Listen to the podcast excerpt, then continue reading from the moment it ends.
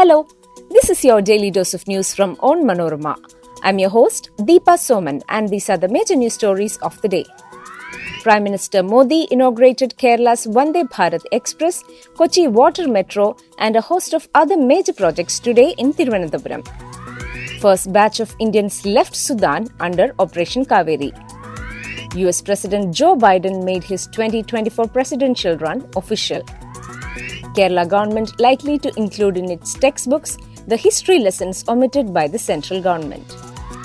Over 400 parents of LGBTQIA plus persons write to CJI seeking right to marriage equality. Let's get into the details. Prime Minister Narendra Modi flagged off the Vande Bharat Express in the state in Thiruvananthapuram today. He flagged off the train from the Thiruvananthapuram Central Railway Station at 11:10 a.m.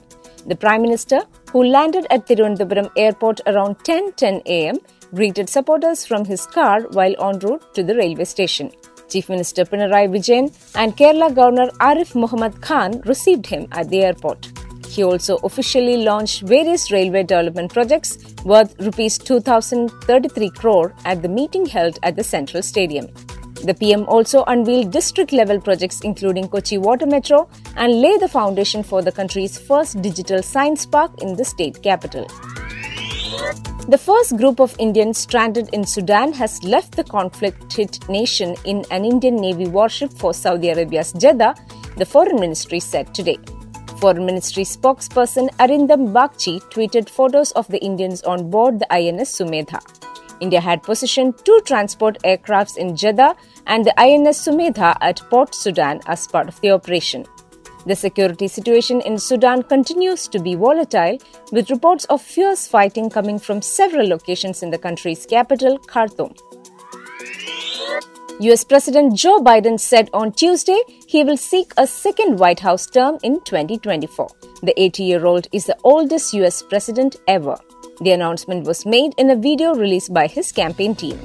Biden described Republican platforms as threats to American freedom. He also swore to fight efforts to limit women's health care, cut Social Security, and ban books.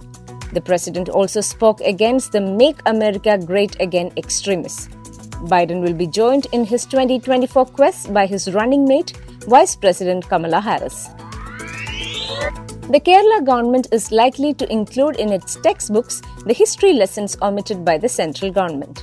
The State Council of Education Research and Training will prepare special textbooks to teach topics omitted from syllabus by National Council of Educational Research and Training. The decision was taken in the State Curriculum Committee meeting on Tuesday. The final decision will be taken by the Education Minister. The Curriculum Committee has criticized the NCERT for omitting portions on freedom fighters, Gujarat riots, and RSS ban from the textbooks.